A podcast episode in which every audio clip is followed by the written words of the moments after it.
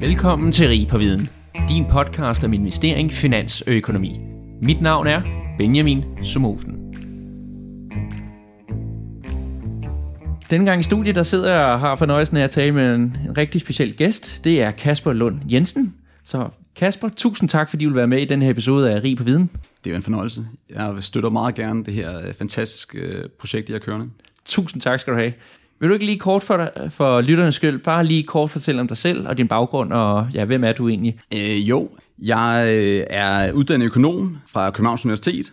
Jeg har altid haft en interesse for oprindelsen for matematik og fysik, men også for samfundsvidenskab, og derfor øh, lidt af omveje kom jeg så ind på økonomistudiet, som, som man kan sige er jo lidt sådan ingeniør-approachet øh, til samfundsvidenskaben som ligesom prøver at bruge den naturvidenskabelige øh, approach til samfundsvidenskaben. Og sådan gennem mine studier har jeg altid været meget fascineret af, hvordan man øh, kan bruge øh, økonomisk teori og økonomisk data til at, at løse nogle konkrete problemstillinger i, i, i, i verden. Ikke? Og det kan være alt fra sådan nogle high-flying samfundsøkonomiske problemstillinger omkring til, hvordan vi som samfund bør, bør føre pengepolitik eller finanspolitik, øh, men også noget meget mere sådan lavpraktisk til, hvordan man bør agere som, øh, som porteføljeforvalter, som jeg er i, i dag. Så kan man måske også nævne, at jeg har øh, læst i på London School of Economics, jeg har læst øh, ved University of Oxford, hvor jeg skrev Ph.D. i finansiel økonometri, øh, så har jeg arbejdet i, i Goldman Sachs, både som en såkaldt øh, sell-side analyst,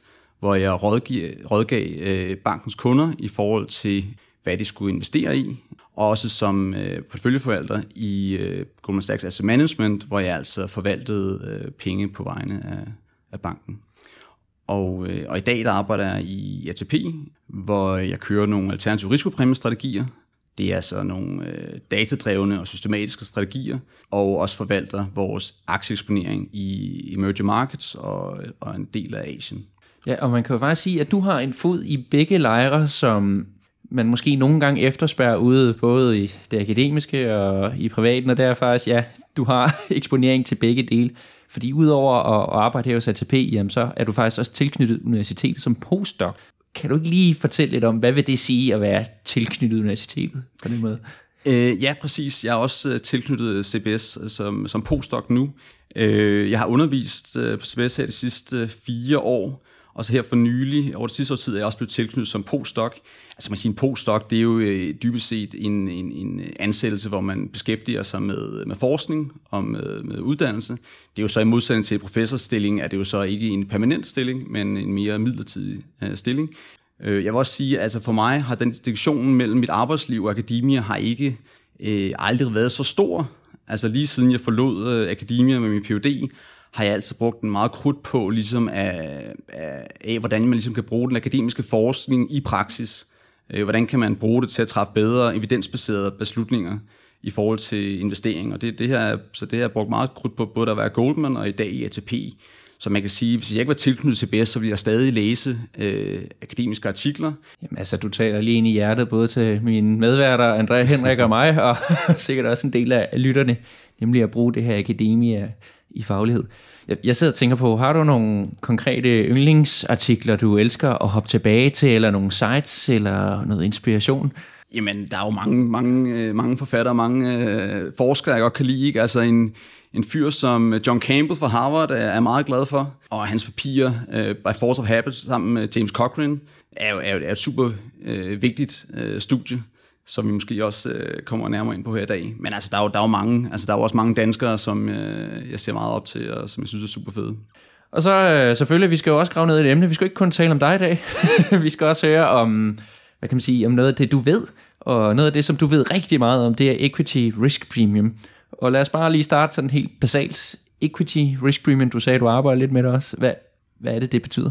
Jamen altså equity risk premium, det er jo det, der på godt dansk vil betyde risikopræmien på aktier.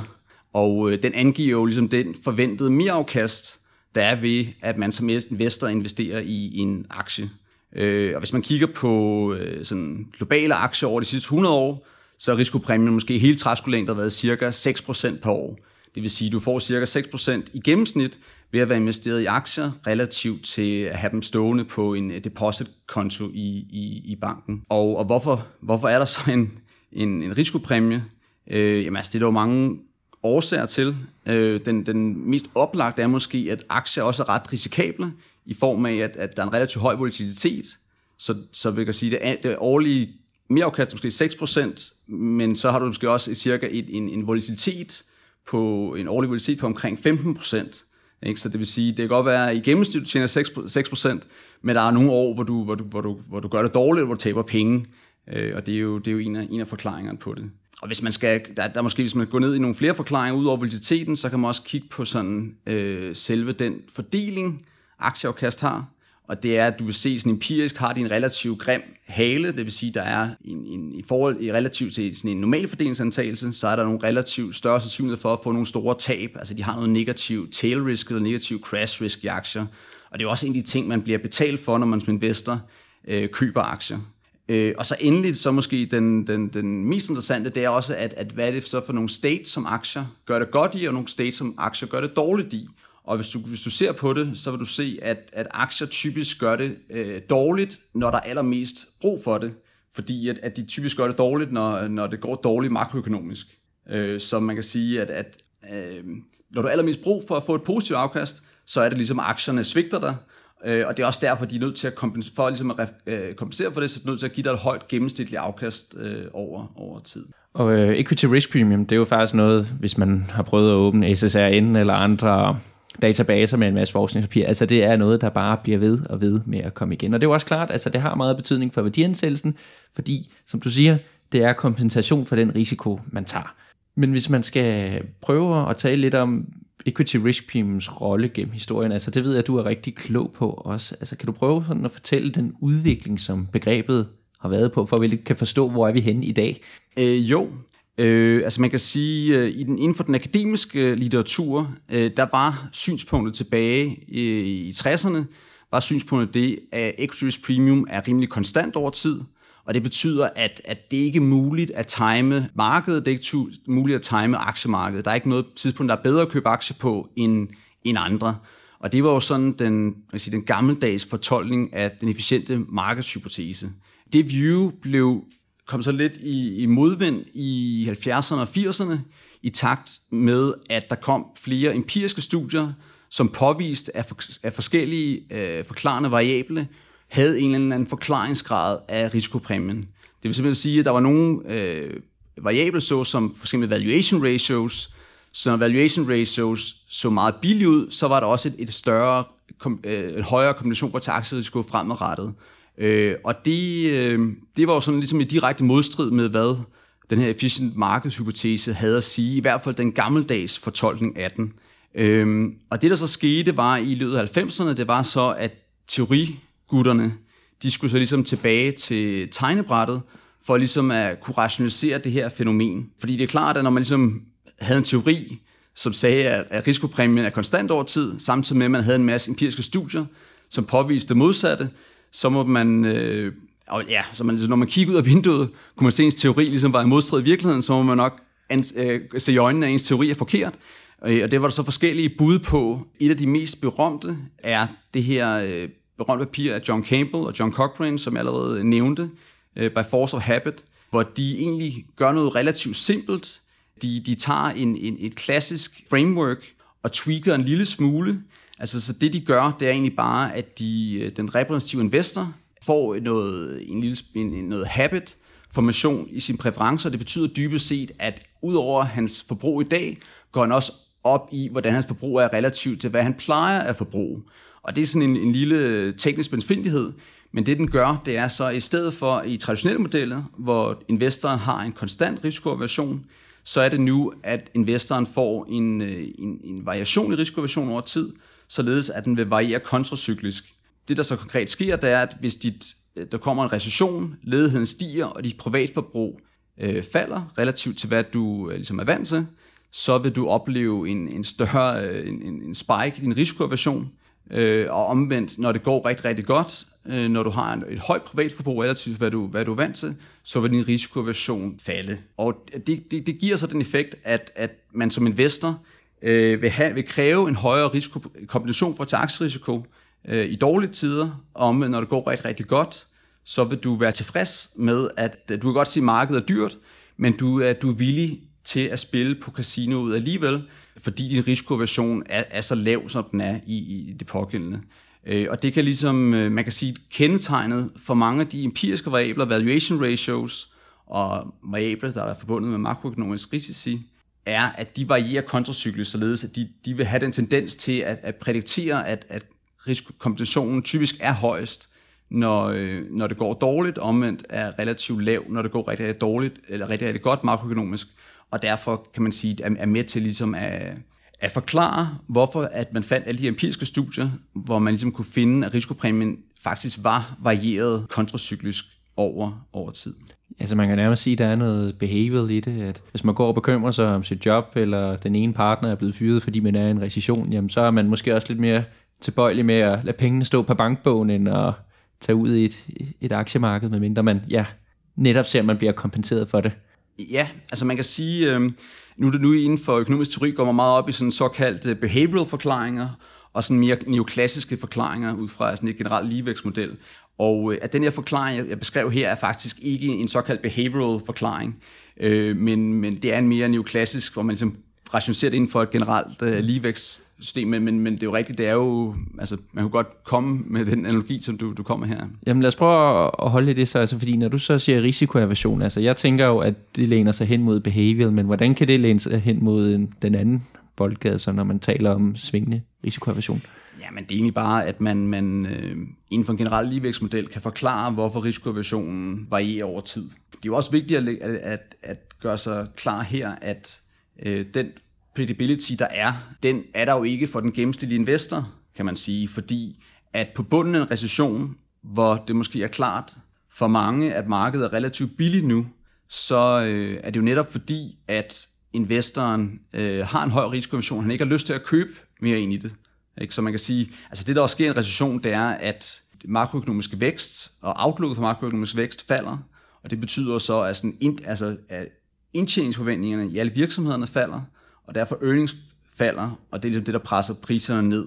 Men derudover har du så også den effekt, at investorerne ligesom bliver mere bange for at, at holde aktier, fordi deres risikoaversion stiger.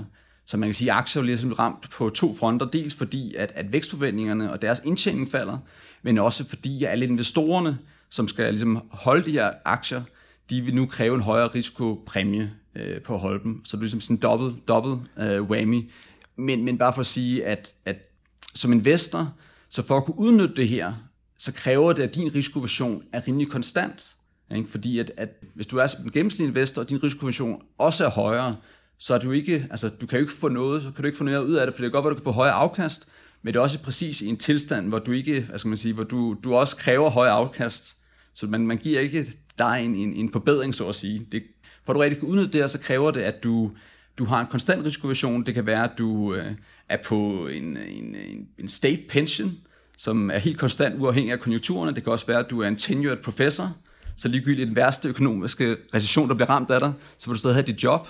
Øh, hvis du er i den situation, så kan man argumentere for, at, at din risikoversion ikke varierer, ligesom den gør for, øh, for hele økonomien og for øh, den gennemsnitlige investor, og derfor du ligesom kan, kan prøve at, at, at time, time det her. Lad os prøve at, at lege med tanken om, at jeg er en, en småspar, som har en pose penge ved siden af nu, og nu kan jeg godt lugte, nu, nu går det dårligt, nu bliver folk risikoaverse, det betyder, yes, jeg kan få en equity risk premium nu, oven i de kursfald, selvom der har været nedjusteringer. Ja.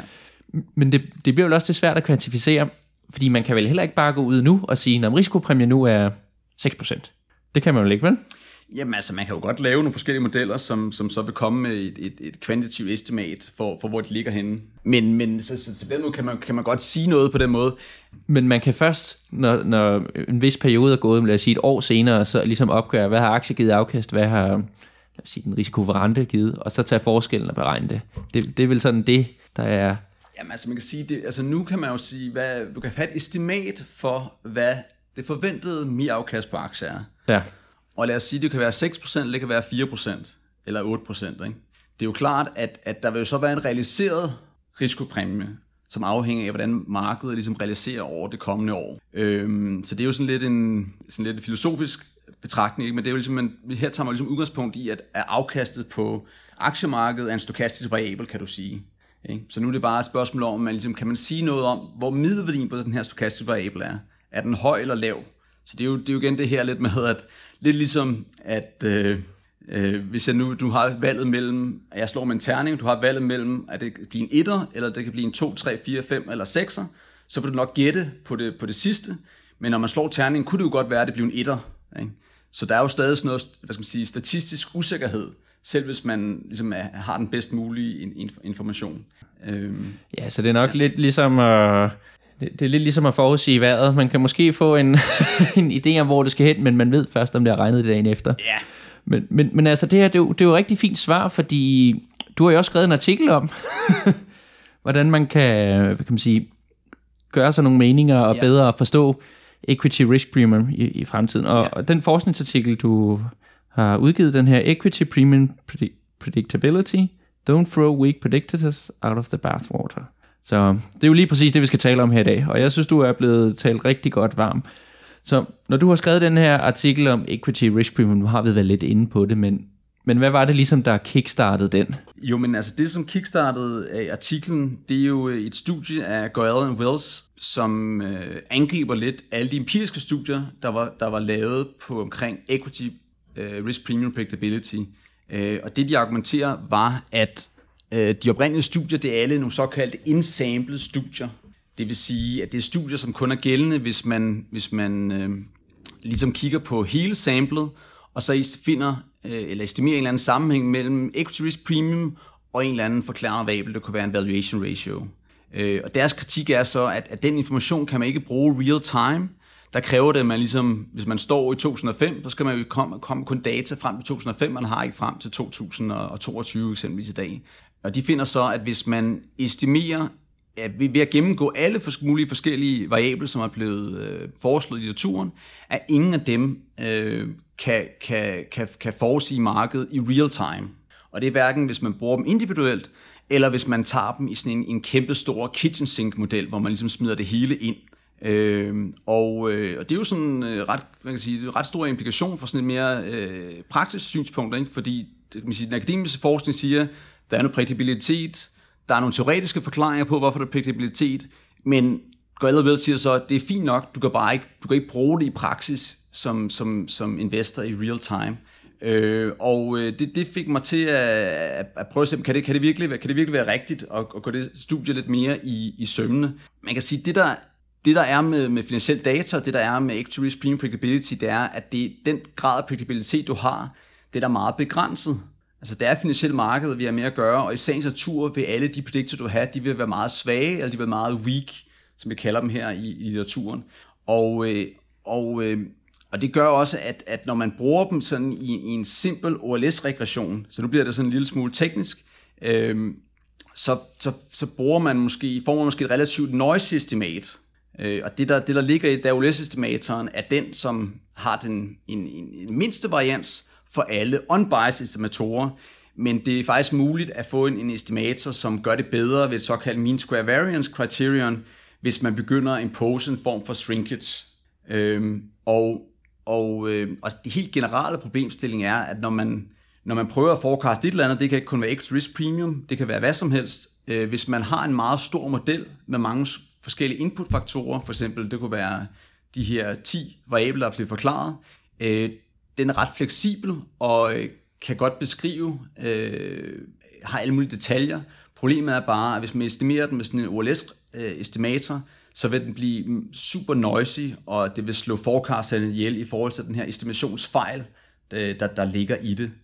Og for at, ligesom at udbedre øh, det problemstilling, så kan man impose en såkaldt James Stein shrinkage estimator på, som ligesom går ind og ser på, okay, hvor stor en grad af predictabilitet er der, og hvis det er en weak predictor, så vil man så gå ned og reducere signalet for alle de individuelle øh, signaler, og derved så får man et meget mindre støjfuldt estimat ud af det, Øh, og, øh, og så kan man så vise, at, at ved hjælp af de her teknikker, hvor man ligesom anerkender, at, at de prediktorer, man bruger, er, er meget svage, så kan man faktisk øh, gen, genfinde den her predictabilitet, også i real time for, for en real time investor. Øh, så det er sådan set øh, punchline, kan man sige. Ja, og de her predictors, du bruger, Jeg har noteret mig, at det er 11 forskellige. Øh, nu læser jeg bare lige nogle af dem op. Øh, mange af dem, altså kender man selvfølgelig øh, variansen i, i aktiekursen. Der er dividend price ratio, og så er der et, et langsigtet afkast, og så er der også inflation selvfølgelig, som er, er meget øh, kendt lige i øjeblikket. Så når du kommer med de her faktorer, hvis, hvis vi sådan skal prøve lige at, at summere det meget kort, det vil sige, at når man læser mange af de her forskningsartikler, og nu bliver det simpelthen konkluderet, at det, det er noget rubbish, og det virker ja. ikke, og nu, ja. måske skal det også komme lidt klar konklusion, så skal man huske på, at der findes forskellige måder at arbejde med data, og det er det, du går ind og beviser, at der er faktisk stadig noget forklaringsgrad. Ja, præcis. Altså, man, det er simpelthen, man, man, man skal ikke bare tage de her 11 variabler og smække dem ind i en stor øh, regression, og så håbe på, at der kommer noget fornuft ud af det. Fordi at de simpelthen er så, det er nogle weak predictors, du har med at gøre alle sammen og derfor så er man nødt til at impose noget shrinkage på dem, for ja. ligesom at, at, reducere den støj, der er forbundet med de her estimater. Og, og hvad vil det sige, når man imposer shrinkage på sådan nogle variabler her? Jamen altså helt konkret betyder det bare, at du, øh, du reducerer øh, størrelsen på, på, på de her beta-estimater på alle variablerne. Så hvis man skal sige, at den skulle have en effekt på, på, øh, på 5, når øh, valuation ratio stiger med 1, så vil det have en eller anden effekt på det forventede risikopræmie, så den effekt, den barberer du bare ned simpelthen. Øh, og det gør du så på en datadrevet måde, afhængig af, hvor, hvor, hvor høj grad af, af hvad sige, hvor, hvor weak en predictor den er. Hvis det er en meget stærk predictor, så er behovet for at barbere den ned meget lavt. Men fordi det er nogle svage prediktorer, vi har med at gøre her i finansielle markeder, så skal man ofte øh, barbere dem ret lavt ned, og vi er nede på måske 10% af den fulde styrke faktisk. Ja, og så talte du lige om den anden model her. Hedder det James Stein? Ja, men det, det, er, en, altså det er en James Stein shrinkage estimator. Øhm, øh, og så ja. det, det er ligesom en, øh, en, en lineær regression, men bare en, en anden form? Ja, man kan sige, det er jo, det er jo en lineær model. Så det er jo det, når man, når man siger lineær regression, hvad, hvad ligger der af det? Jamen, så er det dybest set, at man har en, en, en model, som er lineær i parametrene, og som man så typisk vil estimere ved ordinary least squares. Ja. Så det er det, der ligger i, når man siger regression. Jeg har aldrig helt forstået, hvor regression kommer fra, hvis jeg skal være helt ærlig. Ja. Men det her er dybest en lineær model, estimeret ved OLS. Øh, OLS har mange uh, stærke egenskaber. Uh, det er en unbiased estimator under nogle eksponentitetsantagelser for de forklarende variable. Uh, men, men problemet er så, at man kan gøre det uh, endnu bedre ved faktisk at give en lille smule bias til den estimator uh, her i sådan en, i sådan en forecasting-kontekst. Uh, ja. Mm. Jamen lad, lad os lade være med at nørde mere i den. Det, der, der er Wikipedia til dem, der er mere interesseret i de, de mere tekniske detaljer om, øh, om Stein-modellen her. Og jeg kan jo simpelthen ikke lade være med at udfordre dig, fordi øh, vi har jo haft Jesper Rangvid inde i, i podcasten her et par gange ja. efterhånden. Og det er faktisk lidt sjovt, fordi det her det er jo et emne, vi har diskuteret lidt før, og der Jesper han kunne rigtig flage over, at han havde udgivet en artikel, der skulle forudsige equity risk premium, og når man hører øh, Jesper og den artikel her, jamen så er den fået, øh, ligesom, ligesom øh, Tænk giver et, en vaskemaskine bedst i test øh, med, med hans forskningsartikel her. Og den er meget simpel, øh, fordi den anvender øh, en, en parameter til at forudsige equity risk premium, og det er simpelthen cons- consumption growth indeværende år forudsiger equity risk premium T plus 1. Yes. Så nu når det her simple nøgletal er kommet, bedst en test, jamen lukker forskningen ikke bare her? Hvorfor, hvorfor videre med alle de her Stein-modeller og og hvad ellers er. Øh, ja, jamen, altså, det, er jo, det er jo fantastisk. Altså, Jesper har jo det her gamle papir i Journal of Financial Economics, hvor han øh, kommer den her fine øh, predictor. Øh, og Goyal Wells sammen med en tredje øh, forfatter har jo her i 21 netop ligesom, øh, genbesøgt deres studie, øh, hvor de så finder, at, at, at Jespers øh, predictor faktisk er den bedste ikke? Så det er, jo, det er jo super fedt at, øh, ligesom at gå ud og sige, at der er en ekstern, der ligesom har valideret, at du simpelthen har fundet den, øh, den bedste predictor til at forudsige aktiemarkedet, så det er jo, det er jo super fedt. Øh, og man må også bare sige, hvis man kun skal vælge et signal, du kun må vælge et signal, ikke, så må man gå med, med Jespers øh, variable. Ikke? Det er jo det, øh, evidensen peger på. Øh, altså jeg vil måske sige, øh, at, at det er måske for snævert kun at bruge en variabel igen. Jeg vil tro, at man er ved at kigge på mange forskellige inputfaktorer, kan man, kan man øh, få en mere nuanceret bud på det. Øhm, nu har jeg ikke inkluderet, jeg har ikke lavet det, hvor man ligesom får Jespers med ind her, men, men, men mit bud er, at man faktisk kan gøre det endnu bedre ved at få Jespers kombineret med nogle af de andre predictor-variable øh, i, i en større model, men hvor man så imposer noget shrinkage ved hjælp af sådan en James Stein estimator, som man ligesom ikke øh, som investor ligesom springer i luften i estimations-error. Mm. Nu, nu var der jo en, en hel række liste, vi havde før af variable, man kunne tage ind. Øh, nu har vi for eksempel consumption growth, har vi talt om, men hvis du skulle udplukke et par andre, som du ser i din, hvad er så de mest øh, forklarende? Øh, jamen, altså, det, det er jo lidt...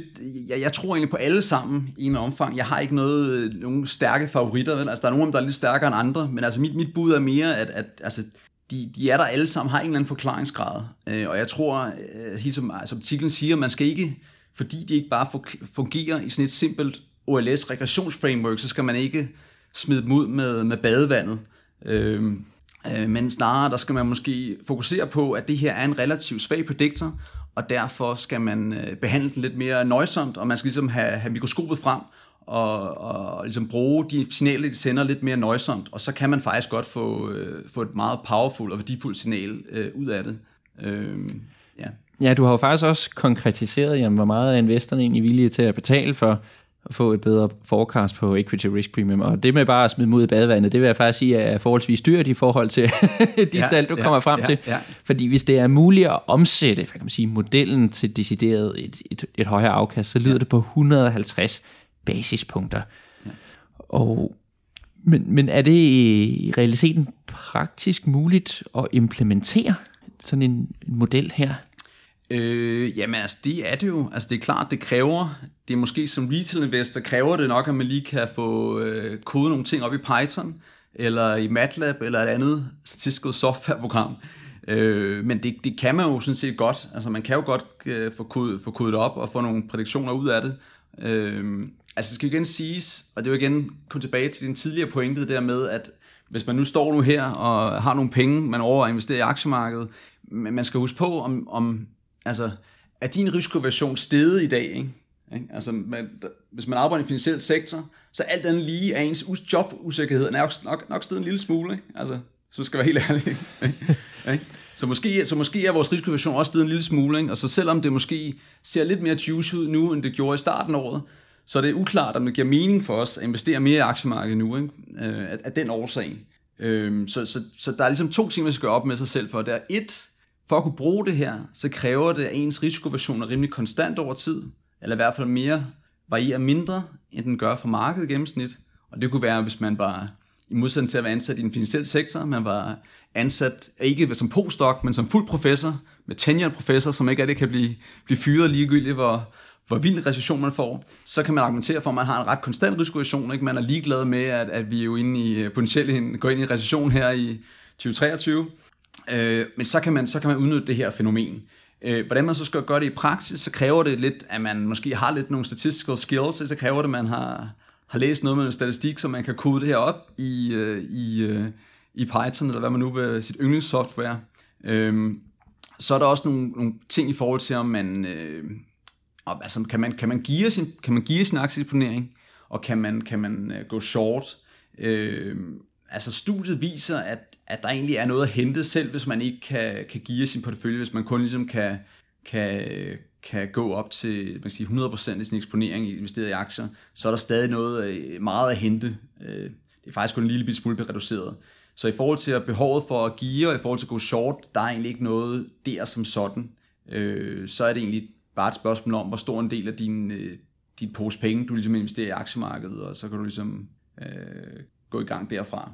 Men altså, det kræver, det kræver noget know-how. Man kan også sige, altså de her, nu er det jo lavet som sådan et uh, certainty equivalent, såkaldt certainty equivalent, de 150 basispunkter, og det betyder, at, at det er jo det, du er villig til at betale, altså hvis du har en konstant risikoversion, så er det det, du er villig til at betale en anden for ligesom at forvalte pengene for dig. Så man kan sige, så i stedet for at du bare passivt investerer dine penge i S&P 500, så kan du ligesom betale en ekstern forvalter 160 basispunkter, øh, og så, så vil du ligesom være, være as, as, as, as well off, så at sige.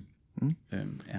Så jeg har lige et sidste spørgsmål til dig, fordi vi er også snart ved at løbe tør for tid, men hvis man nu så sidder som øh, den her retail investor, der virkelig har sin edge inden for Python og har fået ordnet det her, yes. eller som en, en professionel, der faktisk øh, har ret god indsigt og mm. rigtig gode værktøjer og selvfølgelig masser af tid. Mm. Men hvordan kan man så udnytte det her skifte i equity risk premium, når man så får spyttet øh, sine tal ud fra modellen? Jamen altså, det er jo altså man kan sige, hvis man vil køre det, altså det er jo de færreste retail-investorer, som har en rigtig datadrevet investeringsstrategi, tænker jeg, som ligesom har en model, som du, du opdaterer hver dag, og som nu vil spytte nogle, nogle nye allokeringer ud. Øh, men altså, det kunne du jo godt gøre. Du kunne jo godt have et, en, en model, som ligesom estimerer risikopræmierne på baggrund af nogle inputfaktorer, og den opdaterer du så øh, en gang om måneden, og så hvis, hvis risikoversion, eller hvis, øh, hvis, hvis modellen ligesom vil prædiktere, at kombination til risiko er lidt højere nu, så vil du måske så vil du så investere lidt, lidt, lidt flere penge i aktiemarkedet ellers. Det er, jo, det er jo en måde at gøre det på. Altså, det er jo, altså nu kører jeg jo selv to øh, systematiske strategier, som, som er jo 100% datadrevne, og øh, som gælder på baggrund af kvantitative signaler, ligesom vil generere nogle, nogle, nogle handler, som, vi, som vi så øh, eksekverer på.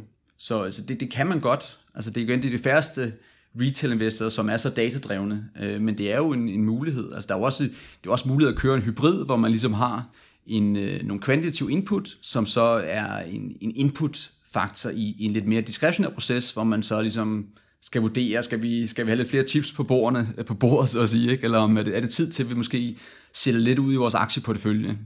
Så jamen, jeg vil sige, det, det, så det er muligt, hvis man, hvis man vil være 100% datadrevet. Ikke? Yes, jamen ved du hvad? Lad det være ordene her for i dag. Vi sidder også øh, fredag øh, tæt på spisetid, yes. så det, det er på tide at komme hjem. Så jeg vil bare sige, øh, Kasper, tusind tak, fordi du har lyst til at være med her i Rig på Viden. Jamen, det var en stor fornøjelse. Mange tak, fordi du måtte være med. Tak for, at du lyttede med til Rig på Viden. Jeg håber, at du lærte noget, og hvis du nu synes godt af vores podcast – så kan du støtte os ved at følge den på Spotify eller skrive en anbefaling på iTunes. Inden på LinkedIn, der kan du følge André Thormand, Benjamin Somofen eller Henrik Fode Rasmussen. På genhør.